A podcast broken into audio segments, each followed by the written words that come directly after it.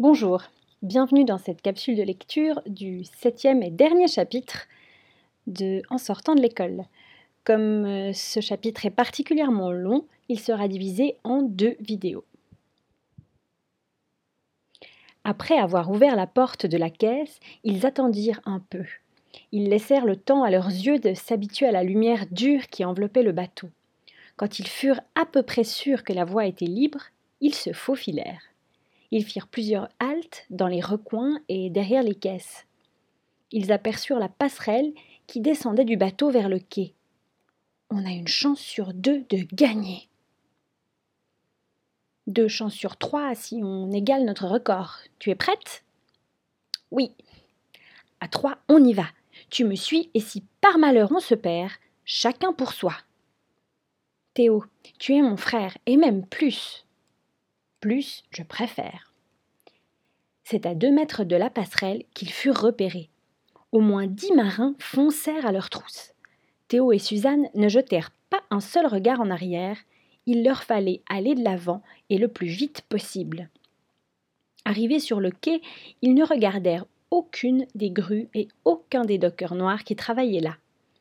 Quand ils eurent fait deux cents mètres, ils eurent l'impression que derrière eux leurs poursuivants étaient plus nombreux.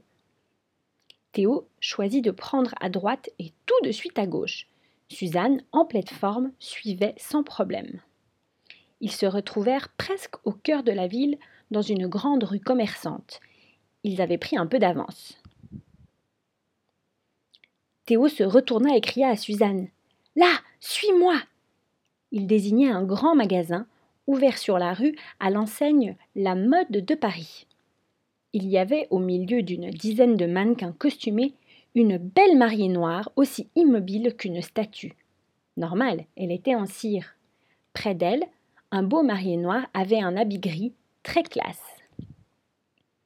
Glissons-nous là-dessous. Où?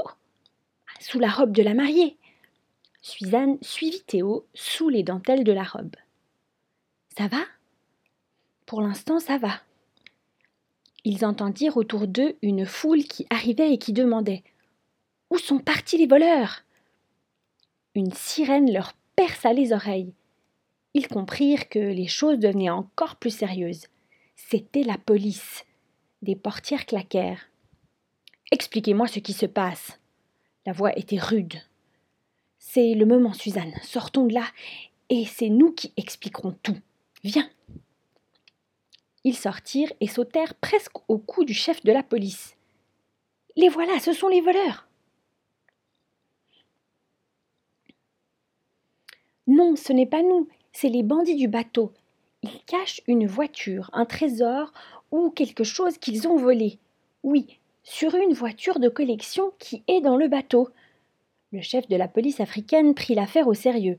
Il avait plusieurs fois arrêté près du port des trafiquants de drogue, d'armes et aussi des garçons et des filles qui voulaient partir sans papier pour l'Europe. Avec ses hommes, il alla jusqu'au bateau et monta à bord. Il demanda à voir la voiture de collection. Tous les marins étaient là, plus Théo et Suzanne.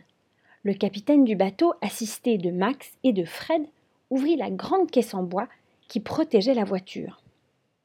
Ça alors Je n'ai jamais vu ça s'exclama le chef de la police. C'est vrai qu'elle est belle, c'est un bijou, dit le capitaine en souriant. Suzanne et Théo n'avaient pas bougé.